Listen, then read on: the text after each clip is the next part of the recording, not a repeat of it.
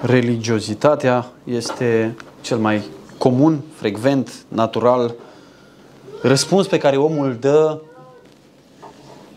chemării uh, pe care Dumnezeu ne face ca să fim mântuiți.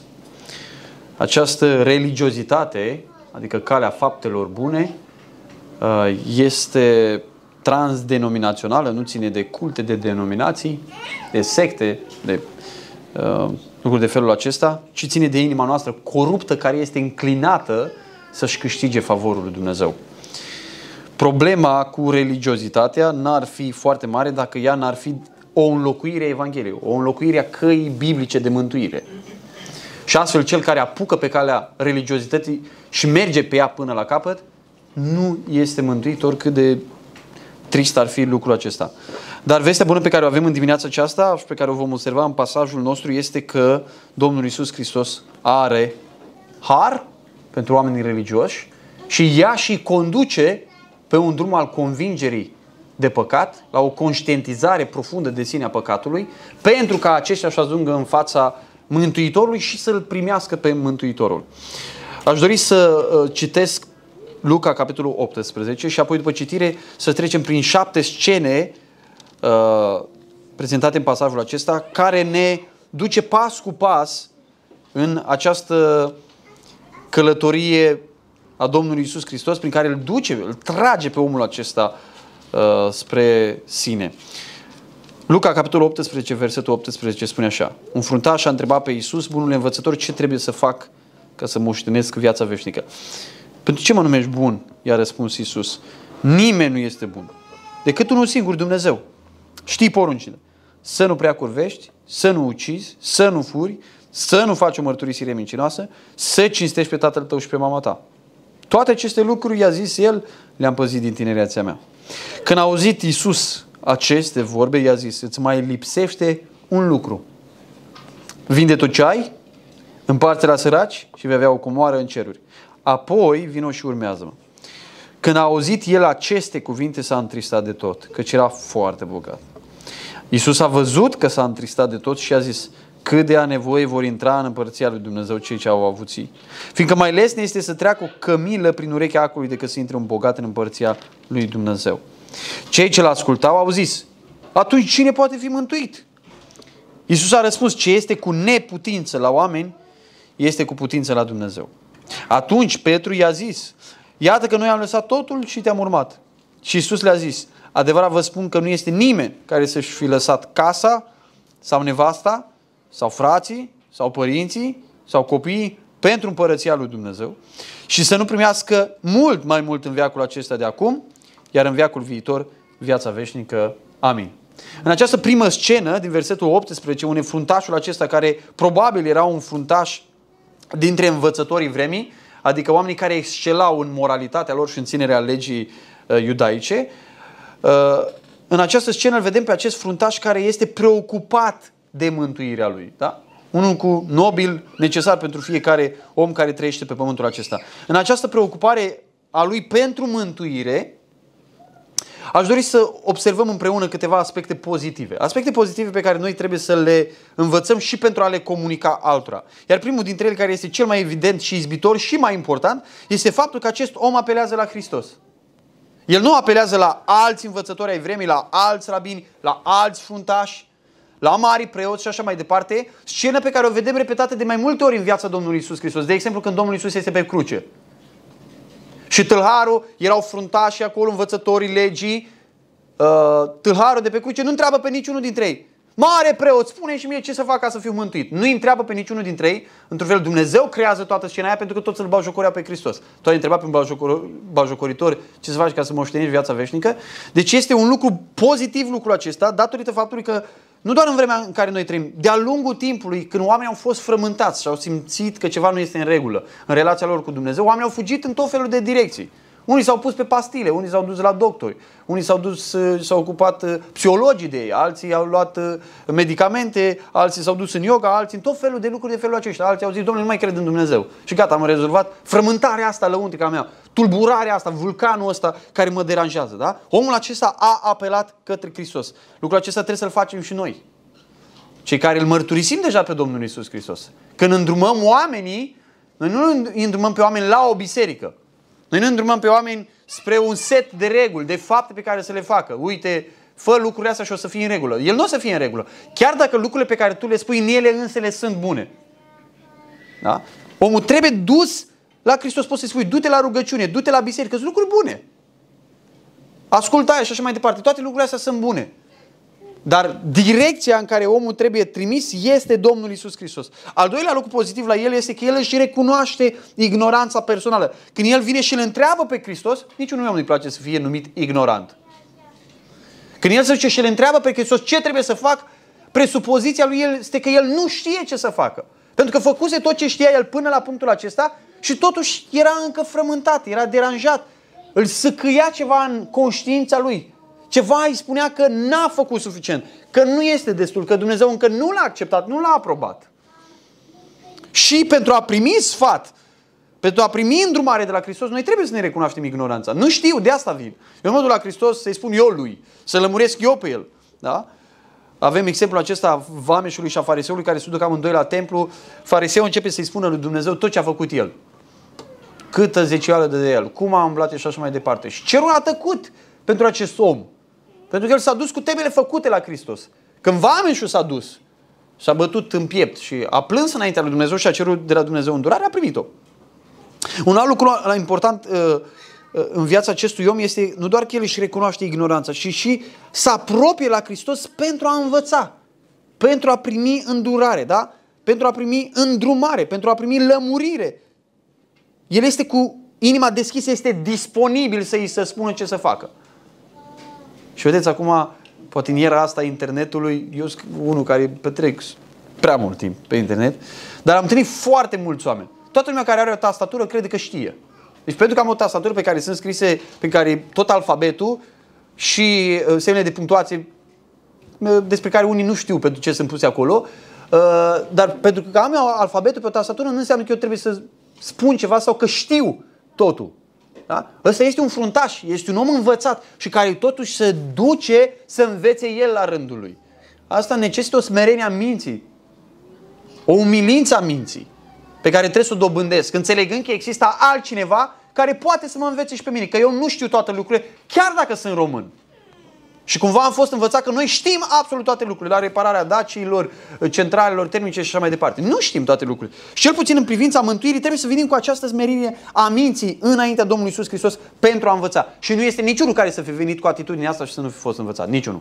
Și mai vedem un lucru pozitiv la el, că el vine cu un interes fundamental, să apropie de Hristos, nu pentru a-l prinde cu vorba, spune la un moment dat un evanghelist, pentru a-l întreba pe Hristos despre divorț, despre tot felul de lucruri care sunt importante care sunt importante. Dacă cineva ar veni la noi acum și ar spune, uite, sunt în pragul uh, divorțului, ce să fac?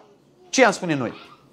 A, păi știm noi, mai am citit niște cărți despre căsătorie super tare. Deci spui ceva, uite, dacă faci lucrurile astea o să-ți câștigi soțul sau soția. Nu ai problema fundamentală a omului.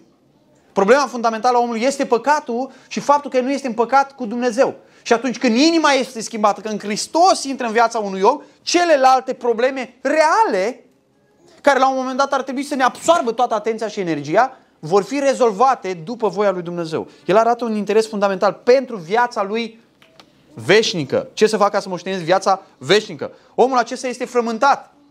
Am observat de atât de multe ori acest uh, faliment pastoral.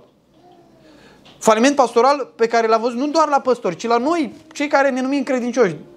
Când cineva este frământat cu privire la mântuirea lui, noi începem să-l întrebăm, dar te-ai rugat vreodată să-L primești pe Domnul Isus în inima ta? În loc să lăsăm frământarea aceea să dospiască, să se adâncească, ca omul acela să-și înțeleagă cu adevărat starea nenorocită în care se află, noi încercăm să lipim un plasture pre un braț care este plin de cangrenă. Inutil, complet inutil. Și dacă am fi medici și am face un asemenea lucru, cineva ar spune, domnule, tu ești un criminal. Când aplici o asemenea soluție la o, o, o problemă atât de gravă, care pe omul acesta îl duce în groapă, practic. Omul ăsta este frământat și Domnul Iisus Hristos nu-i dă siguranță falsă. Nu-i dă siguranță falsă. Domnul Iisus Hristos adâncește frământarea asta. Îl tulbură mai tare. Și omul acesta, mai mult decât atâta, un punct la care și noi trebuie să ajungem fiecare dintre noi, Omul acesta înțelege insuficiența faptelor lui. Pentru că ulterior, când Domnul îi spune, fă asta sau uh, știi porunci, el zice, toate astea le-am păzit din tinerețea mea. Deși le păzise din tinerețea lui, sau el credea că a făcut lucrul acesta, totuși își dă seama că nu e suficient. Că dacă era suficient, de ce a venit să-l întrebe? Este important ca omul, indiferent de ce ar fi făcut el. De exemplu, dacă la mine ar veni cineva și ar spune, cum spune românul în general, n-am dat în cap la nimeni, nu m-am dus la nevasta nimănui, am făcut fapte bune și așa mai departe, eu nu-i spun, foarte rău că ai făcut lucrurile astea. Trebuia să fii un curvat și un criminal și un nenorocit. Că lucrurile astea bune nu contează. Nu așa i-aș spune. Da? I-aș arăta că faptele lui bune, în ghilimele, au contribuit la bunul mers, să zicem, al societății, au fost profitabile din punctul ăsta de vedere, dar că ele sunt insuficiente și nu au nimic de spus în privința mântuirii sale. Problema aceasta este o problemă stringentă și pentru noi care suntem din mediul evanghelic și pentru toți cei care sunt în mediul evanghelic și care au adoptat această mentalitate. A, da, eu nu mă duc să mă închin la moașă, nu mă duc la paraschiva, nu mă fac tot felul de fapte din astea bune pe care le fac ceilalți, dar mă duc la biserică, ă, mă rog, dau zecioară și așa mai departe și înseamnă că sunt în regulă. Nu, nu ești. Să nu mai fac lucrurile astea, m-ar întreba cineva? Nu, eu nu zic să nu le mai faci, ci doar să spun că nu au nimic de spus în privința mântuirii tale. Ele sunt insuficiente. Religia universală. Pe plan... Mulți oameni zic, vezi, ajung la puncte din astea de răscruce în viața lor și zic, pe ce drum să apuc? Uite, numai în creștinătate sunt mii de denominații. La care să mă duc? La niciuna. La niciuna să nu te duci. Că unii au impresia că fiecare religie este particulară într-un mod fundamental. Da, religiile de asta sunt multe pentru că sunt diferite unele de celelalte. Dar nu sunt diferite în mod fundamental. Adică nu sunt diferite la bază. De unde știm asta? Foarte simplu. Orice religie îți pretinde să faci ceva, îți spune un set de fapte. Unii oameni au zis, domnule, nu-mi place religia aia, îmi fac eu alta. Și chem pe alții. Și unii zic, a, îmi convine, îmi place și mie religia asta. Așa fiecare putem să ne facem o religia noastră. Toate religiile se, aseamnă, se aseamănă prin faptul că ele cer ca tu să faci ceva. Ascultați. Primul verset. Un fruntaș a întrebat pe Iisus, bunule învățător, ce trebuie să fac? Că unul îți spune să vii la biserică, să te rogi, să dai zecioară, să te botești și așa mai departe. Că altul îți spune să te duci la Meca și să postești de nu știu câte ori pe lună sau pe an sau pe săptămână și așa mai departe. În esență nu este nicio diferență. Toate religiile îți spun să faci ceva. Totul depinde de tine. Totul depinde de tine. Și din păcate creștinismul a ajuns plin de asemenea versiuni ale mântuirii. Mântuirea prin fapte. Mântuirea prin fapte. După scena aceasta, Domnul Iisus Hristos merge la a doua scenă, intervine, îi răspunde acestui om, aparent Domnul nu îi răspunde la întrebarea lui ce trebuie să fac ca să moștenesc viața veșnică, Domnul ce trebuia să înceapă să spună? Să listeze faptele pe care să le facă să fie mântuit. Domnul nu listează fapte, ci Domnul Iisus Hristos merge la premiza din spatele întrebării lui. Care este primiza din spatele întrebării? Este o logică simplă. Acum nu se mai face logică, dar este o logică simplă asta. Ce trebuie să fac ca să moștenesc viața veșnică? Care este premiza din spate? Premiza din spate este că omul acesta ar trebui să facă ceva pentru a avea viața veșnică și o altă premisă este că el poate să facă ceva bun pentru a avea viața veșnică, da? Deci, pentru că, pot, pentru că trebuie să fac ceva pentru a avea viața veșnică și pentru că pot să fac ceva bun pentru a avea viața veșnică, întrebarea este ce trebuie să fac ca să am viața veșnică? Și Domnul spune, premiza pe care tu funcționezi este una greșită. Ai o filozofie religioasă greșită. De aceea Domnul se duce la bază, la premisă și îi spune, stai puțin, să faci ceva bun? Cum poți să-mi spui bun? Înțelegi dimensiunea monumentală a cuvintelor tale? Pentru ce mă numești pe mine bun? Tu nu știi că nimeni nu este bun, adică niciun om nu este bun. Unul singur este bun. Dumnezeu? Filozofia ta din spate, din spatele religiei tale, din spatele căii pe care tu ai apucat, este că poți să faci ceva bun pentru a fi mântuit. Ceea ce este fals, spune Domnul Isus Hristos. Premiza cu care ai început este o premiză greșită. Domnul Iisus face aici un exercițiu de logică, ascultați-mă. Unii zic, a, păi, noi nu ne luăm după logică, noi ne luăm după Biblie. Ce vrei să spui, că Dumnezeu este irațional? Dumnezeu este cea mai logică și rațională ființă din univers. El ne-a dat logică, nu există logică fără Dumnezeu. Da? Faptul că sunt lucruri spirituale pe care nu le putem pricepe de plin cu rațiunea umană, asta este altceva, dar nu înseamnă că sunt iraționale. Unele lucruri sunt supraraționale, dar nu iraționale. Acum, Domnul duce la baza lucrurilor și încearcă să-i arate standardul bunătății. Bun, vrei să mergi și asta trebuie să facem și noi. Vrei să mergi pe calea faptelor bune? Uite, standardul bunătății este ăsta. Cine? Dumnezeu. Vrei să faci bine? Ăsta e standardul bunătății. Dai drumul. A, dacă ți-ai sta- stabilit standardul binelui oamenii care sunt în șanț și în canale, curvarii și hoții și nenorociți, atunci da, poți să faci bine. Dar dacă ți-ai ales corect standardul bunătății, atunci nu poți să faci bine. De asta Domnul pune, îl duce la premiza tuturor lucrurilor, da? Când omul întreabă ce să fac bun ca să am viața veșnică, întrebarea care trebuie să o punem este aceasta. Bun din perspectiva cui? Sau bun după definiția cui? Că fiecare are definiția lui. Și Domnul Iisus Hristos pur și simplu îi ridică pe oameni deasupra acestui nivel omenesc pământesc și spune binele trebuie definit din perspectiva cerului, din perspectiva lui Dumnezeu. Un alt lucru pe care îl vedem aici nu este că doar Domnul trasează standardul, ci Domnul arată că problema nu este cu ceea ce trebuie să facem, ci cu ceea ce trebuie să fim. Asta este problema noastră. Dacă eu v-aș spune, dumneavoastră, uite, trebuie să facem asta, poate aș reuși să vă convin cu anumite argumente să faceți ceva ca să fiți mântuiți. Să fiți justificați. Să câștigați cerul, să câștigați favorul lui Dumnezeu. În momentul în care spun ce trebuie să fii, atunci am ajuns la capătul puterilor noastre. Pentru că există unul singur care este ce trebuie să fie, restul nu sunt. Și asta spune Domnul Iisus Hristos. Domnul Iisus Hristos nu spune, este unul singur care face bine. El zice, ce să fac, este un verb. Ce să fac și Domnul îi spune, ce este Dumnezeu. Ce este Dumnezeu. Astfel, problema noastră nu este ce facem în primul rând, ci ceea ce suntem. Pentru că ceea ce suntem se vede în ceea ce facem. Eu fac ce fac pentru că sunt un, într-un anumit fel. Problema mea este cu ceea ce sunt. Dacă vreau să modific comportamentul, eu trebuie să mă ocup de inimă. Noi suntem obișnuiți cu lucrul ăsta, să știți. Dar este fundamental în creștinătate. Uitați-vă la copiii noștri, am trei băieți. Te chinui degeaba să corectezi comportamentul. Problema lui este inima lui. Până nu se face o, o schimbare asupra inimii lui pe care eu nu o pot face. El va răbuvni cu păcatul lui. Ce fac eu? De fapt îl fac un copil civilizat, îl cultiv. De aceea, principalul lucru uh, pe care trebuie să-l facă un părinte pentru copilul lui este să roage disperat înaintea lui Dumnezeu să-l nască din nou și al doilea lucru este să fie un instrument în mâna lui Dumnezeu pentru a se ocupa de inima lui. Că de comportamentul e ușor să te ocupi. Și comuniștii s-au ocupat de comportament. Cu bătaie, cu alte lucruri. E asta vreau, să modifice comportamentul. Nu se poate. Creștinismul vorbește despre inimile noastre. Și acum, sunt două lucruri aici pe care le-aș sublinia în plus la premiza pe care Domnul stabilește. Pe ce mă numești bun? Iar răspuns, nimeni nu este un, uh, bun decât unul singur Dumnezeu. Unul, că Dumnezeu este unic și că noi toți, universal vorbind, suntem păcătoși. Unul singur este bun. Unul singur este bun. Noi nu suntem buni. Noi nu suntem buni.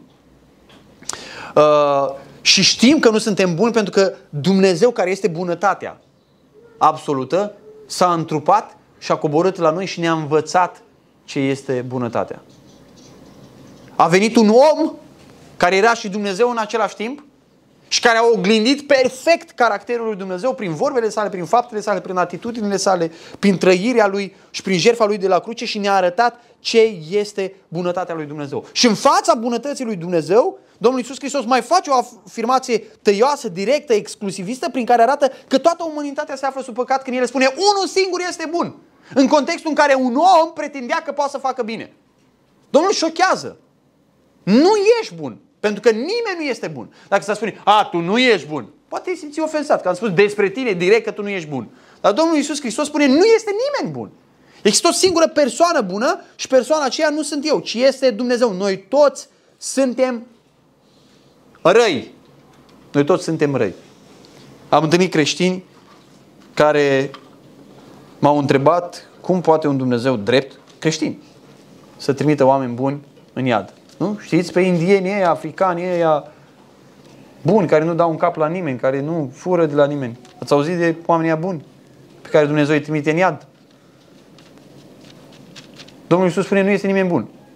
Ceea ce înseamnă că oamenii aceștia ori nu cunosc aceste cuvintele Domnului Iisus Hristos și multe altele din Sfânta Scriptură, ori nu le cred.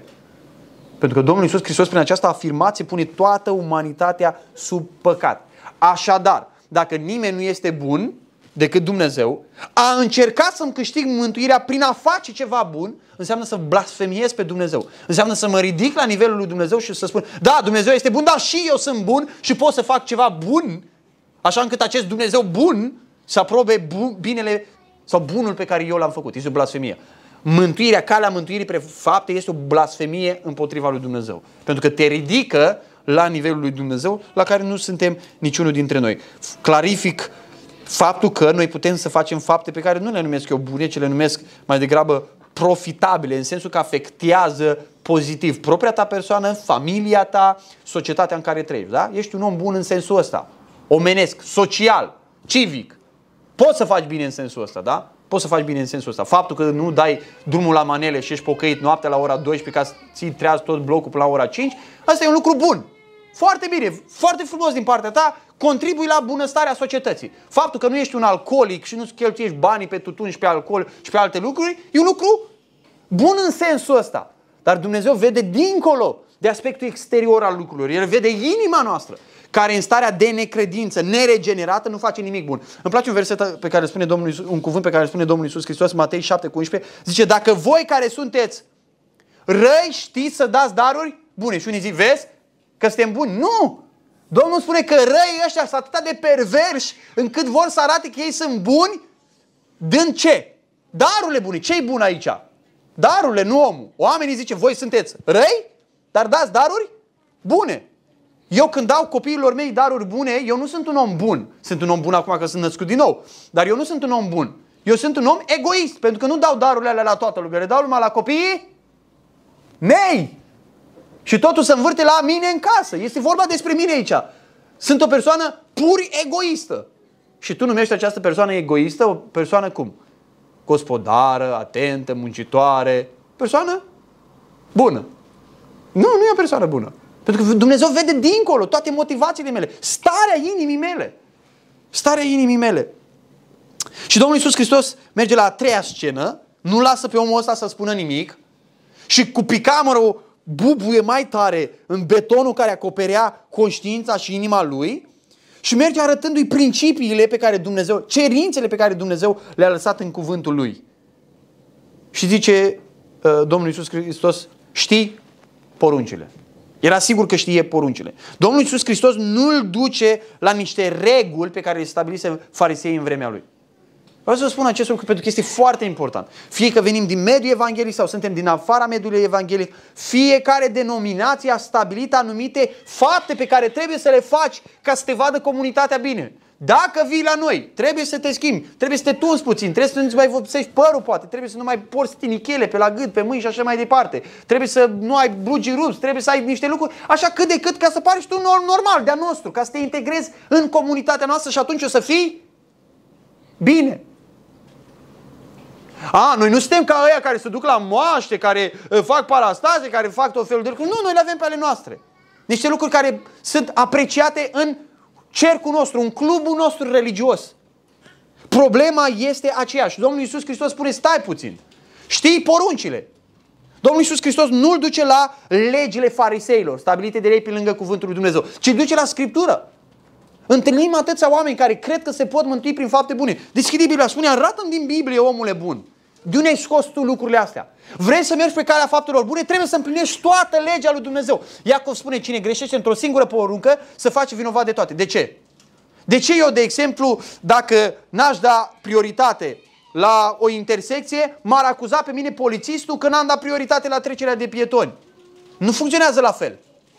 Pentru că același Dumnezeu, spune Iacov, care a spus să nu furi, a spus și să nu prea curvește. Și același Dumnezeu. Legea este un tot unitar. Nu poți să iubești când vrei tu, cum vrei tu, pe cine vrei tu. Ori iubești, ori nu iubești pe Dumnezeu. Ori iubești semne, ori nu iubești semne. Așadar, când ai călcat, legea fiind un tot unitar, când ai călcat un aspect al legii, ai călcat toată legea. Te faci vinovat înaintea lui Dumnezeu.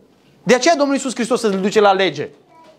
Îl duce la lege pentru a-i arăta păcatul, îl duce la lege nu pentru a-i arăta că el se poate mântui prin fapte. Îl duce la legea, a doua parte a legii care arată relația noastră cu semenii, pentru că în prima parte a legii fiecare dintre noi ne-am putea scuza. Păi spunem, noi suntem monoteiști și noi, noi ne închinăm la mai mulți Dumnezeu, noi ne închinăm la idoli.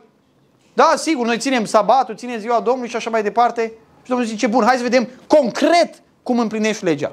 Pentru că Domnul Iisus ne-a spus de atâtea ori în cuvântul, în Evanghelii, legea se cuprinde într-o singură poruncă. Să ea iubești. Și pe Dumnezeu și pe oameni. Simplu. Să iubești pe Dumnezeu și pe oameni. Foarte simplu. Dar iubirea față de Dumnezeu se arată când mă îndrept față de oameni care poartă chipul lui Dumnezeu și mi-arăt mulțumirea, respectul, recunoștința față de Dumnezeu care îmi dă viață, mă ține viață și îmi dă toate lucrurile, iubindu-i practic pe cei care poartă chipul lui Dumnezeu. Și el zice, arată concret lucrul ăsta. Îți iubești semenii. Nu uitați, dacă luați poruncile astea pe rând, de exemplu, să nu prea curvești. De ce să nu prea curvesc? Pentru că femeia este al cuiva, nu e a mea. Îl iubesc practic pe bărbatul ăla respectându-i femeia. Și Domnul Iisus Hristos merge mai adânc cu lucrul ăsta, nici măcar să nu o poftești în, în, în inima ta. Sau să nu ucizi. De ce să nu ucizi? Pentru că este viața altcuiva, nu e viața ta. Respectă-i viața altcuiva, iubește-l protejându-i viața. Să nu furi. Este proprietatea altcuiva. Iubește-l pe omul acela protejându-i, apărându-i, respectându-i dreptul la proprietate. Dreptul la proprietate vine dintr-o lege pe care a dat-o Dumnezeu. De aceea comunismul este diabolic și demonic. Pentru că ți-a proprietatea. Dumnezeu a stabilit dreptul la proprietate. Trebuie să iubești. Este o formă de a iubi pe celălalt. Să nu faci mărturisire mincinoasă. Respectă-l, iubește-l pe omul acela cu adevărul. Nu-i ascunde adevărul. Să cinstești pe tatăl tău și pe mama ta. La fel. Iubește pe cei care ți-au dat viață, care te-au crescut și așa mai departe. Domnul îl duce la aspectul concret al legilor lui Dumnezeu. Dar Dumnezeu n-a vrut niciodată să privim aceste legi ca niște seturi de legi prin care noi să ne mântuim pe noi înșine. Dumnezeu a vrut să vedem în legile acestea dragostea lui Dumnezeu față de noi. Dumnezeu a vrut să vedem în legile acestea sfințenia Lui. Da? Când Domnul expune în fața legilor lui Dumnezeu pentru a arăta falimentul, Învățăm de aici și modul în care noi trebuie să lucrăm cu oamenii. Noi nu suntem chemați să le livrăm oamenilor imediat Dumnezeu te iubește și are un plan minunat pentru viața ta. Care treba? Ce mai stai? Nu ai și tu un plan minunat pentru viața ta? Ba da. Uite, Dumnezeu e la cheremul tău, e slujitorul tău. Nu pentru asta a dat Dumnezeu, uh, Domnul Iisus nu pentru asta a precizat aceste legi, ci a precizat aceste legi pentru a arăta falimentul în fața stricteții legii lui Dumnezeu. Până omul nu ajunge la conștientizarea propriului păcat, propriei neputințe, el nu va apela la soluția pe care o dă Dumnezeu. Nu mă duc la doctor, eu nu fac niciodată controle de rutine. Mă duc așa, n-am ce faci cu banii. Hai, verifică-mă, ce să verific? Tot! Să vezi cum făm în ITP general, așa. Nu! Până nu mă doare ceva sau simt un deraj, nu mă duc. Da? Cu atât mai mult când simt, când văd o problemă gravă, cu atât mai mult atunci sunt împins, nu? Să mă duc la un doctor și să mă, să mă trateze. Exact așa este mântuire. Acum, este adevărat că legea a avut un scop secundar acela de a întreține viața. Nu? Dacă am respectat, gândiți-vă că ar fi o societate de oameni nemântuiți. Dacă ar respecta legile acestea, n-ar arăta bine? Sigur. Gândiți-vă că ar, toate legile pe care le-ar... Numai, luăm numai una, să nu furi. Dacă toate legile care le s-ar da, prin care se taxează uh, proprietățile noastre. Domnule, sunt vinovat că am o mașină. Și dacă stau cu ea în curte, sunt vinovat, trebuie să plătesc impozit. Așa că trebuie să o agăț un copac, domnule, uite, o țin într-un copac agățată, cu un scripete acolo, nu mă mai puneți să plătesc impozit pe ea. De ce să plătesc impozit că am o mașină? Ai o casă. Trebuie să plătești că ai o casă. Doamne, cu ce vinovat că am o casă în care stau? Doamne, ești vinovat, trebuie să plătești pentru ea în fiecare an. Te taxăm. Deci stai în chirie propria ta casă, cum ar veni, da? Deci te chinui 20 de ani să-ți faci casa și după stai în chirie propria ta casă, că plătești impozit pentru propria ta casă. O grămadă de legi sunt de fapt hoție pe față. Nu e apărat asta pe care l-am precizat acum, dar o grămadă din ele sunt hoție pe față, da? Gândiți-vă că o societate ar înțelege dreptul la proprietate, cu cât ar înțelege mai mult dreptul la proprietate, ar fi mai puțin socialistă, mai puțin comunistă, adică mai puțin demonică. Și a respectat dreptul la proprietate pe care l-ai tu. Ai muncit tu, este munca ta, este proprietatea ta, sunt lucrurile tale, e teritoriul tău, împărăția ta, stai cu pușca și nu intră nimeni acolo. Înțelegi chiar tău. O societate ar arăta bine, într-adevăr, dacă ar respecta poruncile astea. Ele au fost lăsate pentru întreținerea vieții noastre. Ele n-au fost lăsate ca să ne mântuim prin ele. Pentru că oricât de mult ne-am chinuit să le respectăm, tot am falimentat. Și luați o singură poruncă din legea asta. Să nu minți. Să nu faci o mărturisire mincinoasă. Ei trei băieți și întrebi, Doamne, și crezi în familie de credincioși, i-am dus de mic la biserică, i-am dus la nu știu unde, i-am învățat psalmi, i-am învățat de toate, le-am spus de un miliard de ori ce trebuie să facă și el întreb, tu ai făcut asta? Nu! Tu ai făcut? Nu! Tu ai făcut? Nu! Nimeni n-a făcut. Sau fac mărturii mincinoase unul împotriva celuilalt. Cine a învățat? Vă spune, nimeni nu i-a învățat. Nimeni nu i-a învățat. Să spui, a, eu din tineri, eu de când eram copil respectabil, cheamă pe tata și pe mama să întrebăm. Să nu furi. Ei între ei se acuză, nici nu trebuie să spui, să-l convingi pe copil dacă a furat. Întreabă, mama, ăla mi-a furat jucăria. Iată, e acolo, vinovații. Pentru asta a fost lăsată legea. A fost lăsată pentru întreținerea vieții noastre. Zice în Levitic 18 cu 5, să păziți legile și poruncile mele, omul care le va împlini va trăi prin ele. Nu va avea viață veșnică, nu va fi mântuit prin ele, va trăi prin ele. Va avea viață bună cu ele. Acum, în ce privește pe creștini, respectarea poruncilor lui Dumnezeu se face pentru că suntem mântuiți, nu ca să ne mântuim. Știți versetul acesta foarte citat, Efeseni 2 cu 10, noi suntem lucrarea Lui, am fost zidiți în Hristos pentru faptele bune pe care Dumnezeu le-a pregătit dinainte ca să umblăm în ele. Am fost zidiți în Hristos la trecut pentru faptele bune, în viitor, ca să umblăm în ele, da? Sau Tit 3 cu 8. Adevărat este cuvântul acesta și vreau să spui apăsat aceste lucruri. Cei care au crezut în Dumnezeu la timpul trecut, așa ați descris și oamenii mântuiți. Nu cei care au ținut toată legea și au împlinit-o la perfecțiune. Cei care au crezut în Dumnezeu la timpul trecut, sunt oameni credincioși să caute în viitor să fie cei din tâi în fapte bune. Credința înainte, mântuirea înainte, faptele bune sunt după aceea. Omul acesta nu înțelege absolut nimic, habar nu are ce spune când zice toate aceste lucruri, le-a, i-a zis el, le-am păzit din tinerețea mea. Da? Acum, el credeți că era sincer când a spus lucrurile astea? Eu cred că era sincer.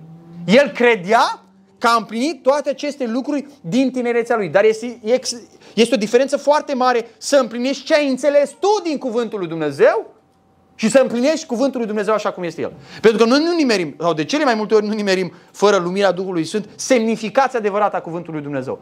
Pentru că Domnul Iisus Hristos când vine în predica de pe munte, explică cine se uită la o femeie, ați auzit că s-a zis să nu prea curviți, dar eu vă spun că e mai mult decât atâta.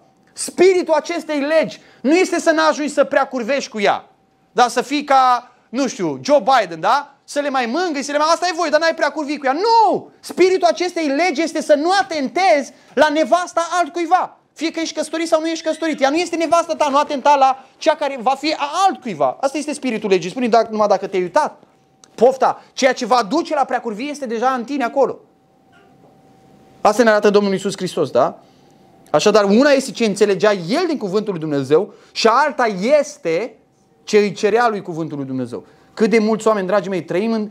Uh, dacă mă întrebați pe mine ce ar face o biserică foarte relevantă, zicem, nu ar mai fi nevoie, ce credeți, ar mai fi nevoie de o biserică în Timișoara? Că mulți sunt uh, nemulțumiți de lucrul ăsta, să plantează biserici. Ar mai fi nevoie, ar fi nevoie, este nevoie în orice oraș din, uh, din țara asta, nu doar în oraș, în orice localitate, de biserici care să-i lămurească pe oameni că ceea ce cred ei că ar trebui să facă pentru a fi primiți de Dumnezeu este altceva decât le spune Dumnezeu. Pentru că uitați-vă și la bisericile noastre evanghelice. Să trasează acest, acest urcuș pe treptele astea religioase ca să fie în regulă cu Dumnezeu. Mărturiile de la botez. La botez faci o mărturie că, e, că ai primit mântuirea în viața ta. Mărturiile la botez așa sună.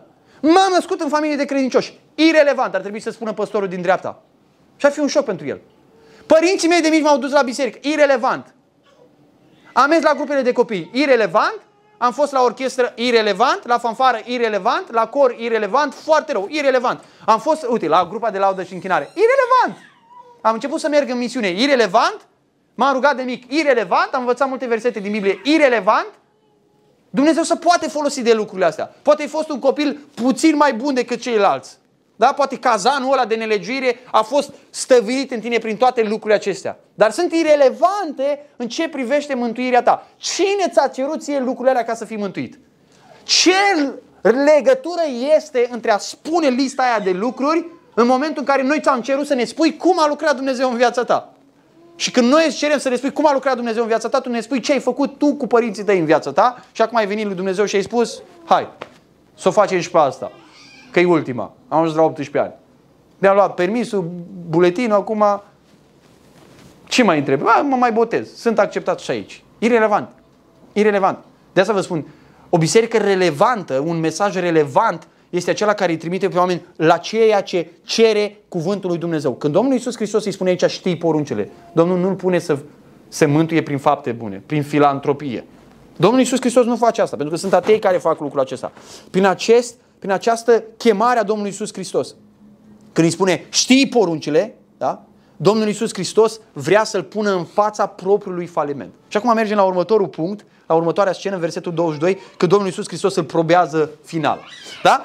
Vreau să urmăriți scena aceasta. Domnul Iisus Hristos pornește cu caracterul lui Dumnezeu, continuă cu cerințele lui Dumnezeu și toate lucrurile acestea au rolul de a-l aduce pe el la convingerea de propriul păcat, propria neputință. Și termină cu chemarea lui Dumnezeu care chemarea lui Dumnezeu este climaxul dorinței lui Dumnezeu pentru noi oameni. Acela de a-L primi pe Fiul lui. De aceea spune, când a auzit aceste vorbi, i-a zis, îți mai lipsește un lucru, vinde tot ce ai, împarte la săraci și vei avea o comoară în cer. Apoi vino și urmează-mă. Dacă omul acesta ar fi fost convins când Domnul i-a vorbit despre caracterul lui Dumnezeu, wow, Dumnezeu e bun, e singurul bun, noi nu suntem buni. Păi ce am făcut eu ce? O, sunt un nenorocit. Dacă ar fi fost convins de păcat, Domnul Iisus nu mai mergea mai departe, că n-avea rost. A mers la pasul 2, a prezint porun, prezentat poruncile lui Dumnezeu. El nici aici nu este convins de propriul lui păcat. Spune, a, păi am primit poruncile lui Dumnezeu. De aceea Domnul Iisus Hristos merge mai departe și îi arată chemarea lui Dumnezeu pentru el în acel moment. Da? De aici învățăm că metoda Evangheliei, chemarea Evangheliei este cel mai direct mod pe, pe care ni l-a dat Dumnezeu pentru a aduce pe om la punctul în care să-și va, vadă propria neputință. De ce? Pentru că nimeni nu poate răspunde chemării Evangheliei. Uitați-vă cât de radical e. Uitați-vă cât de drastică e chiar pentru noi care l-am urmat pe Domnul Isus Hristos. Cât de drastică e. Când Domnul îi spune, dar acum hai să ne gândim puțin, că atunci când am citit textul m-am întrebat și eu lucrul ăsta. Când îi zice Domnul, îți mai lipsește un singur lucru, vinde tot ce ai în parte la săraci. Nu stați fapte. Nu-i cere Domnul să mântuiască prin fapte, practic. El întreabă, ce să fac să fiu mântuit ca să, uh, ce să fac ca să fiu mântuit, da? Sau ca să am viață veșnică? Domnul îi spune, fă lucrul ăsta, vinde tot ce ai și vine după mine. Ai plinit toate poruncile, e bine, ești 99%, acum ca să ajungi la ultimul level, vinde tot ce ai, vine după mine, mai fă și ultima faptă. Nu, Domnul nu-i cere să facă fapte aici. Domnul Iisus Hristos îi cere aici, acestui om, prin vânzarea averilor sale, să se predea înaintea lui Hristos ca suveran al vieții sale. Nu vânzarea averilor l-ar fi mântuit, ci credința că Hristos este mai vrednic și mai valoros decât averile sale. Deci nu vânzarea averilor, ci valorificarea persoanei Domnului Isus Hristos deasupra averilor sale. Asta este credința. Credința este momentul în care vezi tot ce ai tu, toate relațiile toate, toate bunurile tale, chiar propriul tu, propria viață, le vezi mai puțin valoroase decât persoana Domnului Isus Hristos. Și ești gata să cedezi la ele pentru Domnul Isus Hristos. Motivul pentru care îl pune să-și vândă averile este pentru că averile erau problema lui. Motivul pentru care îl pune să-și vândă averile este pentru că asta era rana putrezită din inima lui care infecta, infecta tot sufletul acestui om. Asta îl împiedica pe el să-L urmeze pe Hristos. Dacă pentru cineva ar fi nevasta sau familia sau copiii sau frații sau surorile sau moștenirea lui Taixu sau altceva, Domnul Iisus Hristos asta i-ar spune. Asta te împiedică pe tine. Asta va ajunge să-ți controleze viața. Ai să spui că nu poți veni pentru mine că nevasta nu te lasă. Ai să spui că nu te poți duce acolo că nevasta nu vrea. Ai să spui că nu poți da banii ăștia că nevasta. Vedeți ce important este? Un singur idol al vieții va modifica toată viața ta. Nu vei putea urma pe Hristos pentru un singur idol.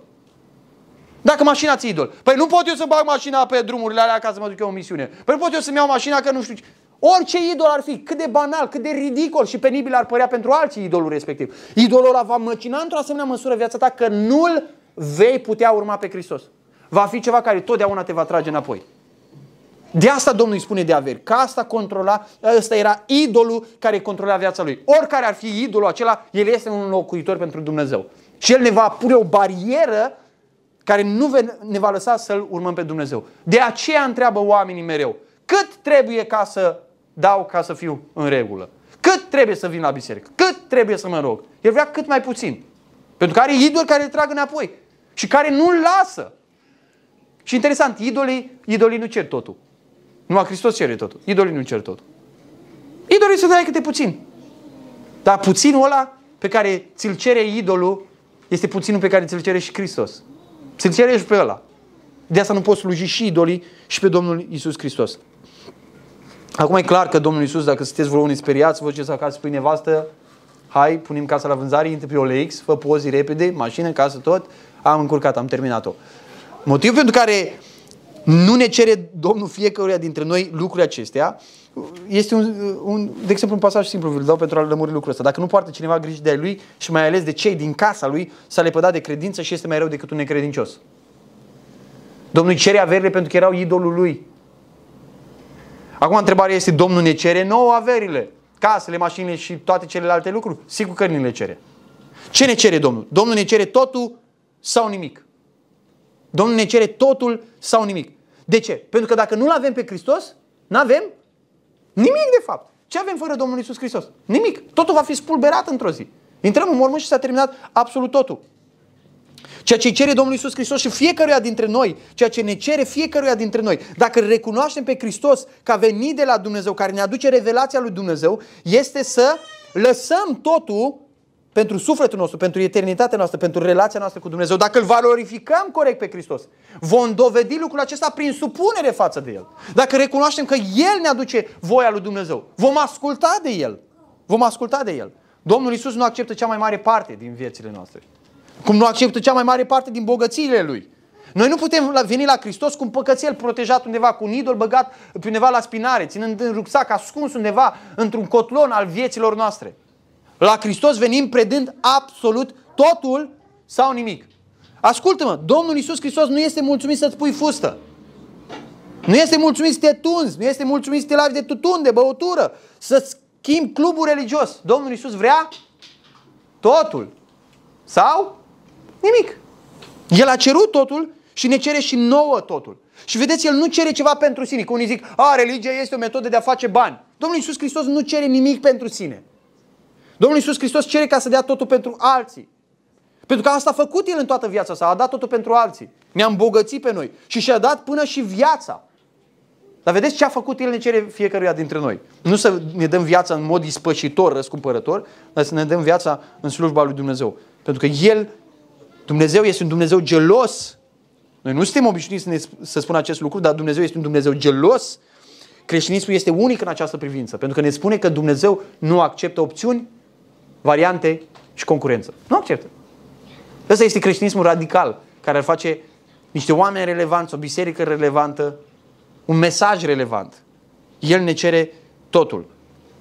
Când îl ai pe Hristos și îți dai seama că ai totul, vei fi dispus să dai totul. Când îl ai pe Hristos și îți dai seama că ai totul, vei fi dispus să dai totul. Când Domnul îi spune îți mai lipsește un lucru, oricum mi se pare puțin ironic când zice Domnul îți mai lipsește un lucru. Și că îți mai lipsește un lucru. Ce? Totul. Uite, trebuie să dai ceva. Ce să dau? Tot. Păi ăsta e un lucru. Eu cred că îmi dai așa un accesoriu să mai îmi pun o clamă în păr și să fie tot în regulă. Nu? Domnul îi cere absolut totul. Și ce îi cere Domnul decât împlinirea legii aici? Să-și iubească aproapele, vânzându-și averile și dând la săraci? Și să își arate iubirea față de Dumnezeu, acceptându-L pe Cel pe care Dumnezeu l-a trimis. Convertirea presupune, de fapt, împlinirea primară inițială a dorinței lui Dumnezeu, a voii lui Dumnezeu pentru noi. E evident, în momentul în care ne întoarcem la Dumnezeu, noi nu devenim sfinți compleți, am împlinit toată voia lui Dumnezeu. Dar știți ce se întâmplă atunci? S-a schimbat radical dispoziția inimii noastre. Vreau să dau totul pentru Dumnezeu. Sunt dispus să fac tot ce îmi cere Dumnezeu. Și de acolo urmează o viață de ucenicie în care arăt practic lucrul acesta. Asta este pocăința și credința. Las totul averile mele în cazul lui, las absolut totul ca să-l pot urma pe el. Las absolut totul pocăința ca să-l pot urma pe el credința. A, asta este mântuirea. O întoarcere, o schimbare a inimii mele de la lucrurile care m-au consumat, m-au măcinat, au, au tras energia, puterea, viața, timpul din mine și toate lucrurile acestea le dau Domnului Isus Hristos. Chiar și păcatul îl dau lui, ca să-l rezolve, ca să-l ierte, ca să-l ispășească. Da? Astea sunt cerințele Domnul, Domnului nostru Isus Hristos. Este o schimbare de dispoziție a inimii. Am auzit atâția oameni care spun, a, de ce îmi spui că trebuie să las, uh, întâi să-mi las tutunul, să-mi las prietenii răi, să-mi las alea, să-mi las alea și când reușesc să vin la Domnul Isus Hristos? Nu! În fața Domnului Isus Hristos, Hristos, prin chemarea Lui, cere ca atunci să se schimbe această dispoziție a inimii. Cum se întâmplă lucrul ăsta? Practic se întâmplă lucrul ăsta când prin predicarea cuvântului, prin citirea unui cuvânt al lui Dumnezeu, poate printr-o foaie căzută jos pe care a pus mâna cineva și a citit ceva despre Dumnezeu, despre Domnul Isus Hristos și a văzut gloria lui, frumusețea lui, a zis merită să las totul pentru el. Așa vine credința. Credința vine printr-o contemplare nu a legilor lui Dumnezeu și a poruncilor lui Dumnezeu, deși lucrul ăsta este important pentru a ajunge la convingere de păcat. Printr-o contemplare a persoanei Domnului Isus Hristos. Asta îi spune Hristos. Nu este nimeni bun decât unul singur Dumnezeu. Îmi spui că eu sunt bun, eu sunt Dumnezeu. Eu îți cer totul. Dacă înțelegi cine sunt eu, vei lăsa totul. Ai putea să stai în fața lui Dumnezeu și să spui nu-ți dau? Păi ți-a dat toate lucrurile alea. Asta îi cere Domnul Iisus Hristos să facă. Dar e foarte interesant că Domnul îi spune aici și vei avea o răsplată în ceruri. Vedeți, nu, nu sunt mântuit prin faptul că am lăsat totul. Zice, dă totul, vino și urme, dă totul și vei avea o răsplată în ceruri. Nu dacă ai dat totul, vei fi mântuit. Spui, am făcut ce mi-a spus, mi-am vândut mașina și am dat toți banii la biserică, sunt mântuit acum. Nu ești. Pentru că spune, dacă dai totul, vei avea o răsplată în ceruri. Vei avea o răsplată în ceruri. Răsplata și mântuirea sunt două lucruri diferite. Tot ceea ce faci, dacă faci ceva real, sincer, dintr-o motivație corectă pentru Dumnezeu, este pentru răsplată în ceruri. Te vei întâlni cu fiecare centimă, cu fiecare pahar de apă dat, cu fiecare kilometru făcut, cu fiecare tastă apăsată pentru slava lui Dumnezeu în veșnicie. Fără doar și poate. Dar mântuirea nu este așa. Aia este răsplata ta. Ascultați. Vei avea o răsplată în ceruri și apoi spune și vino și urmează-mă. De ce nu mai pune vino? Vedeți? Dacă dai totul la săraci, vei avea o răsplată în ceruri. Vino și urmează-mă și te aștepta să mai spună. Vino și urmează-mă și... Și nu mai există nimic. De ce? Pentru că a venit și a urmat pe Hristos, este totul. Nu-ți mai spune nimic după aia. Dacă dai totul, răsplată în ceruri. O să primești tot înapoi. Dacă vii și mă urmezi pe mine, asta e tot. Asta e tot. Când ai ajuns să vii, dacă ai ajuns la Hristos și ai, ai ajuns să-L cunoști cu adevărat pe El și întrebi, bun, și eu ce, cu ce mă aleg de aici? Înseamnă că n-ai înțeles nimic din Hristos. Pentru că în sine asta este o răsplată, la via pe Domnul Isus Hristos. Zice, și vino și urmează-mă. Și bun, după ce te urmezi, cât să te urmezi ca să am viața veșnică? Dar nu e vorba despre asta. Eu sunt viața veșnică. Cine mă cunoaște pe mine are viața veșnică. Și ajung la punctul, la scena a cincea, în care Domnul arată păcatul acestui materialist când a auzit el aceste cuvinte, s-a întristat de tot, căci era foarte bogat. De ce s-a întristat? Pentru că vedea valoarea bogățiilor materiale și nu vedea valoarea persoanei Domnului Isus Hristos. Pentru că nu înțelegea că era un administrator sărac, temporar al bogățiilor sale și cu rând urma să nu mai fie. Cum niciunul dintre noi nu vom mai fi cândva. Da? Că cel care vorbea în fața lui Hristos este cel despre care Pavel spune că ține toate lucrurile, toate lucrurile sunt din el, prin el și pentru el, toate lucrurile sunt pentru el. Dătătorul care îi dăduse toate lucrurile ca și cum cineva ți-ar da un miliard de dolari, tu ți-ai cheltuit o parte din ei, mai ai un milion și el spune dă milionul ăla încoace. No, un milion pentru tine, dar cine ești tu? Eu sunt cel care ți-am dat totul, eu îți dau respirație acum. Eu fac ca inima să-ți bată. Dătătorul era în fața lui și cerea să dea totul ca un semn al credinței sale. Problema omului acestuia, nu vă simțiți vinovați degeaba, nu este că avea bogății. Problema acestui om era că era alipit într-un mod greșit de bogățiile acestea. Problema acestui om nu era deținerea bogățiilor, ci dragostea pentru bogății. Faptul că a ajuns să pună lucrurile deasupra oamenilor. Faptul că a ajuns să pună lucrurile chiar deasupra Domnului Isus Hristos, deasupra sufletului său, deasupra veșniciei sale. Era consumat de lucrul acesta. Este pus în fața alegerii lui Hristos și a lui Mamona, da? Dumnezeu banilor. Și acest om religios care spune că ținea toată legea, alege ce? Pe mamona. Îl alege pe mamona. Problema oamenilor știți care este? Și asta este problema predicatorilor. Că nu-i punem pe oameni în fața unor alegeri reale. Schimbă-ți fusta. Mare scofală l-ai pus să facă. Sau l-ai pus să facă. Schimbă-ți frizura. Mare scofală l-ai pus să facă. Asta e pocăința. Vai de ea. Vai de ea pocăință. Problema este că nu-i ajungem, nu-i aducem pe oameni la punctul corect la chemarea Evangheliei. Hristos îți cere să lași totul. Totul. Asta a făcut Domnul Isus Hristos. De aceea rămân atât de mulți oameni în bisericile noastre convinși toată viața lor că sunt pe drumul cel bun când ei nu sunt.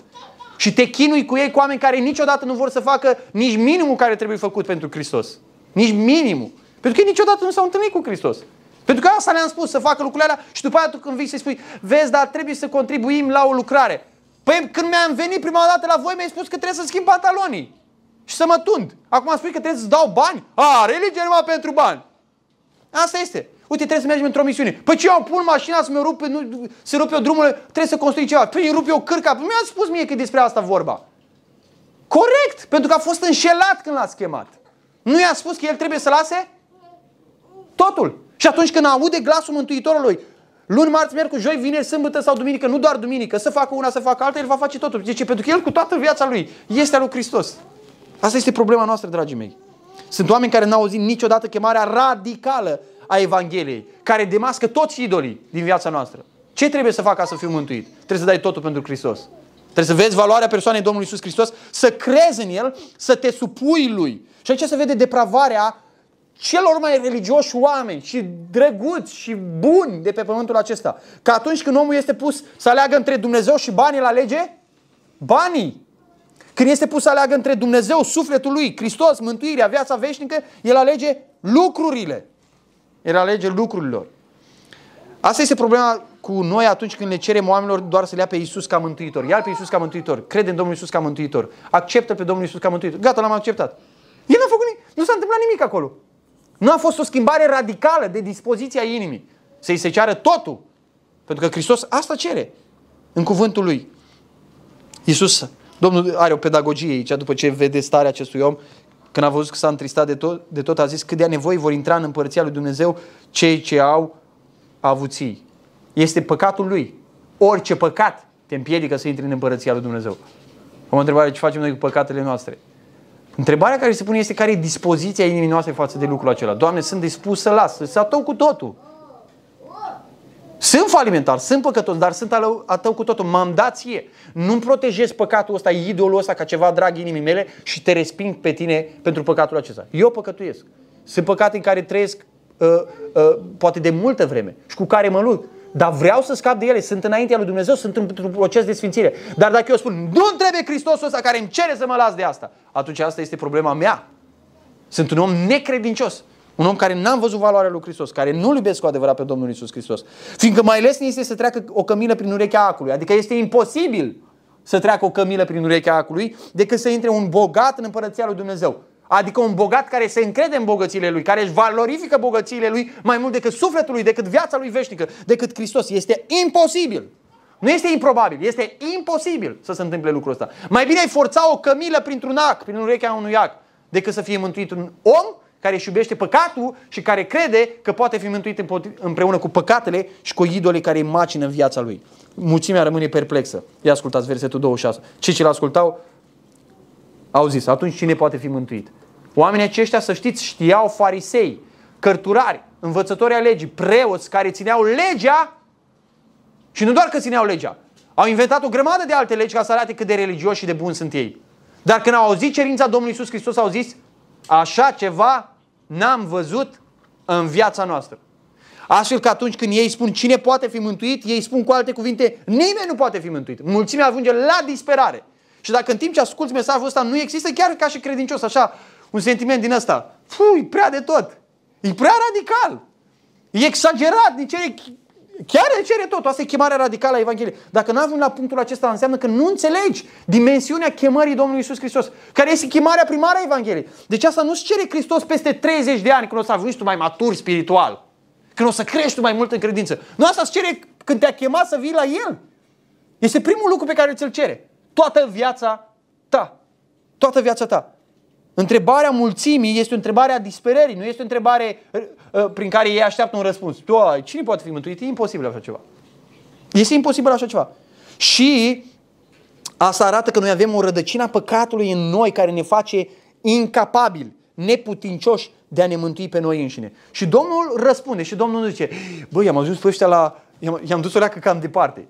Deci am învățat uh, totala depravare și am dus puțin cam departe, că ăștia acum cred că nu mai pot să fie mântuiți. Mă, stați puțin. N-am vrut să zic că nu puteți să fiți mântuiți. Uite, e important să vă duceți în continuare la templu, mai aduceți câte o de și așa. Străduiți-vă și voi mai mult și Dumnezeu știe că sunteți oameni. Că am venit și eu, eu însumi care sunt Dumnezeu, am venit pe pământ, am văzut că treaba e grea aici.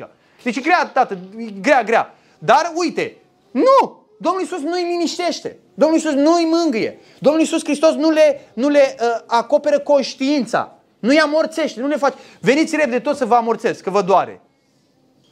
Domnul Iisus le confirmă. Dacă cineva ar întreba din sală, frate Andrei, atunci cine ar putea fi mântuit? Nimeni. Asta e răspunsul Domnului Iisus Hristos.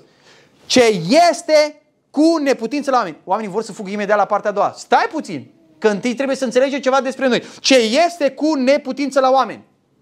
Despre ce vorbește Domnul Iisus? Domnul Iisus vorbește despre primul moment al mântuirii, despre primirea mântuirii noastre. Un om necredincios este chemat să lase totul pentru Hristos. Și spune, imposibil așa ceva. Eu nu pot să fac așa ceva. Și mulțimea zice, ce să lase totul? Nu se poate așa ceva. Cine poate să fie mântuit? Și Domnul spune, este cu neputință. Inima noastră este atât de prinsă de păcat, atât de idolatră, că nici măcar nu putem primi mântuirea, nu să o păstrăm. Unii zic, a, să pierde mântuirea, nu să pierde. Nici nu o poți primi măcar. Ce să pierzi? Nu o poți primi. Ești într-o asemenea stare de păcat. Ești atât de idolatru în străfundul ființei tale că nu poți să-ți lași pleiada de idoli. Unii zic, noi suntem monotești, suntem politești în toată regula, avem o grămadă de Dumnezei și de idoli care ne mănâncă și ne macină viața. Nu poți să-i lași. Îi iubești, îi adori, îi satăi. Te închin lor, îți dai viața lor. Nu poți să faci lucrul ăsta. Este cu neputință la oameni. Este cu neputință la oameni. Oamenii întreabă dacă ar veni, oare dacă ar veni Dumnezeu pe pământ. N-ar merge oamenii după Dumnezeu. Unii zic, eu aș crede în Dumnezeu dacă l-aș vedea. A venit Dumnezeu pe pământ. L-au văzut și romanii, l-au văzut și grecii, l-au văzut și poporul lui Dumnezeu. Și toți împreună, Pilat cu Irod, reprezentantul neamurilor și a evreilor, cu, cu soldații romani și cu neamurile lui Israel și cu poporul Israel, s-au unit toți să-l răstignească. Asta ar face oamenii dacă ar veni Dumnezeu pe pământ. La sugruma, la romor, la spânzura, în cea mai oribilă și rușinoasă moarte. Asta ar face cu Dumnezeu. Omul nu se poate mântui. Vii să iei idolii, te farmă în picioare. Știți, nu știu dacă știți predica aceea în care Paul așa spunea, de ce a făcut Dumnezeu copiii așa de mici și de drăguți? I-a făcut drăguți ca să nu-i omori tu și i-a făcut mici ca să nu te omoare ei pe tine. I-a făcut mici ca să nu te omoare ei pe tine. N-ai văzut când iei un copil, are o, izb- o criză de mânie. Are o criză de mânie. Dacă ar avea putere ca un adult, te-ar prinde de gât și te-ar omorâ, te-ar distruge, pur și simplu. Tu care poate faci un lucru bun. Am văzut acum pe băiatul meu cel mic, într-o zi mergea cu cuțit la mare, te ia porc într-o zi prin curte. Ce crezi că, care a fost reacția lui când i-a luat cuțitul? A avut o criză de mânie. A avut o criză de mânie. Ăștia suntem noi. Este cu neputință să renunțăm la jucăriile noastre. Suntem așa de obsedați și de absorbiți de ele. Și răspunsul care este? A, păi nu pot să fac nimica. Păi cu ce sunt eu responsabil? Dar Domnul Iisus Hristos se întâmpină. Cu ce întâmpină Dom- Domnul Iisus Hristos întrebarea mulțimii? Atunci cine poate fi mântuit? Și Domnul spune, numai să vrei. V-am așteptat acum până la final, v-am arătat că nu puteți să, că în fața caracterului lui Dumnezeu sunteți falimentari, că în fața cerințelor lui Dumnezeu sunteți falimentari, că în fața chemării pe care vă dă Dumnezeu să-L acceptați pe Fiul lui și să renunțați la tot, nu puteți să faceți nimic.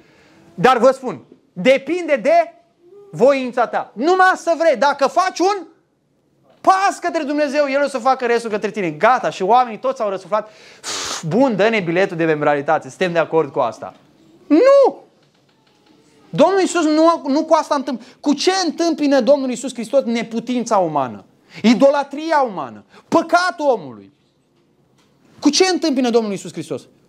Cu realitatea intervenției supranaturale a harului suficient și eficient al lui Dumnezeu. Ce este cu neputință la oameni este cu putință la Dumnezeu. Despre asta este vorba. Domnul te aduce la disperare ca să spui, Doamne, numai Tu poți să faci ceva în viața mea. Și chiar prin metoda pe care o aplică Domnul de a te aduce la disperare, El te pregătește și îți deschide, El îți deschide inima ca să-L primești pe Mântuitorul. Asta face Domnul Isus Hristos. Și încheie cu o pildă a unor oameni care au experimentat lucrul ăsta. Spui, a, imposibil, nu se poate. Ba da, la oameni este imposibil, la Dumnezeu este posibil. Și de exemplu, Petru spune, Petru ca un reprezentant a tuturor, pentru că vorbește numele lor la plural, iată că noi am lăsat totul și te-am urmat. Știți că doi dintre ei care erau pescari aveau afacere. L-au lăsat pe tatăl lor cu mrejile și cu afacere și a lăsat afacerea și s-au dus după Hristos. Nu toți au fost pescari, nu tuturor li s-a cerut să lase afacerile. Alții au trebuit să lase altceva. Ia ascultați. Petru a înțeles cerința pe care Domnul i-a adresat-o băgatului. Și spune exact. Domnul nu acceptă și nu aplică standarde diferite. Petru nu spune, mă, să duce repede după bogat. Fii atent, stai o leacă. Domnul Iisus o să moară, o să învieze, o să înalțe la cer. Noi avem o leacă la biserica noastră, niște cerințe mai, uh, mai uh, așa. Asta ne-a cerut Domnul nouă să lăsăm totul, că suntem ucenicii lui, suntem apostoli. Știi, perioada apostolică mai specială, mai nu știu ce. Nu! Tuturor le-a cerut același lucru. Convertirea, păcatul ne face la fel și convertirea ne face la cel. Tuturor le-a cerut exact același lucru. Noi oameni avem aceeași problemă fundamentală, păcatul. Și ni se dă aceeași soluție, pocăința, întoarcerea la Dumnezeu. Da? Care este formată din aceste două părți. Un abandon de plin al lumii am lăsat, Petru nici, precize, nici nu precizează ce. Am lăsat ce? Totul. Am lăsat totul abandon de plin al lumii acesteia, convertirea nu este o ridicare de mână. Asta poți să o faci și fără să fii mântuit. Convertirea nu este să repeți o rugăciune de, după mine. Asta poți să o faci și fără să fii mântuit. Convertirea nu este să vii la biserică, să te rogi, să-ți iei plicul de zecială. Convertirea este un abandon total înaintea lui Dumnezeu a tuturor lucrurilor. Când îi spui lui Dumnezeu, sunt dispus, Doamne, orice mi cere, să las totul pentru Fiul Tău. Un abandon total al lumii, dar nu este un fel de ascetism. Mă duc și mă sui în vârful unui stâlp și stau acolo pe o placă sau un copac toată viața mea și mă rog lui Dumnezeu ca să fiu sfânt și m-am dedicat numai lui Dumnezeu. Nu. Un abandon total al lumii și o alipire de plină de Domnul Isus Hristos. Da? Petru nu a lăsat totul degeaba. Am lăsat totul și te-am urmat. S-a văzut o urmare, o ucenicie. Am lăsat totul și te-am urmat pentru a-L urma pe Hristos, da? Este acest aspect continuu al uceniciei. De asta sunt foarte mulți oameni care nu vin uh, la Hristos pentru că nu pot să vină la Hristos, pentru că noi îi împiedicăm să vină la Hristos. De ce? Pentru că noi le spunem despre mântuire ca fi ca un fel de bilet de dus în cer. Vii la Hristos, ți-ai luat biletul, ești liniștit de acum, tată. Și nu este așa. Trebuie să lași totul și să mergi toată viața ta după Domnul Isus Hristos. Și uitați care este magnitudinea acestei, magnitudinea acestei întoarceri la Dumnezeu. Ce se întâmplă? Versetul 29. Vă spun, zice Domnul Iisus, că nu este nimeni care să fi lăsat casă sau nevastă sau frate sau părinți sau copii pentru împărăția lui Dumnezeu. Deci vedeți, Domnul precizează din nou același lucru. Lași totul pentru împărăția lui Dumnezeu, iar împărăția lui Dumnezeu era Hristos acum. Împăratul a venit aici și să nu primească mult mai mult acum, în viacul de acum. Nu există nimeni care să fi lăsat totul pentru Hristos, să fi lăsat frați sau surori și să nu fi găsit în biserică mult mai mulți frați și mult mai multe surori. Căruia să-i se fi luat patul de sub cap și să nu fi găsit în biserica lui Dumnezeu, în împărăția lui Dumnezeu, un pat pe care să doarmă. Nu există nimeni. Și chiar dacă ar exista, este un preț care merită plătit. Zice, nu există nimeni care să nu plinească, ascultați. Că mulți zic, ce pierzi? Predică. Titlul de predică. Ce pierzi dacă vii la Hristos? Ce pierzi? Nimic nu pierzi. Nimic nu pierzi. Ce trebuie să părăsești tu pentru a-L urma pe Hristos, aia este altceva. Nu există. Eu sunt deja pierdut. Eu sunt deja pierdut. Când vin la Hristos am câștigat totul. Și să nu primească mult mai mult acum în viacul de acum, iar în viacul viitor, viața veșnică. Dumnezeu să facă ca aceasta să fie experiența fiecăruia dintre noi. Iar dacă nu este, iar dacă nu este, să înțelegem că doar Dumnezeu poate să producă lucrul ăsta în uh, inimile noastre, în viețile noastre. Disperat să venim la picioarele Lui și El este gata să-și întindă mâine de dragoste către noi. Și asta să fie Evanghelia pe care o predicăm. Amin.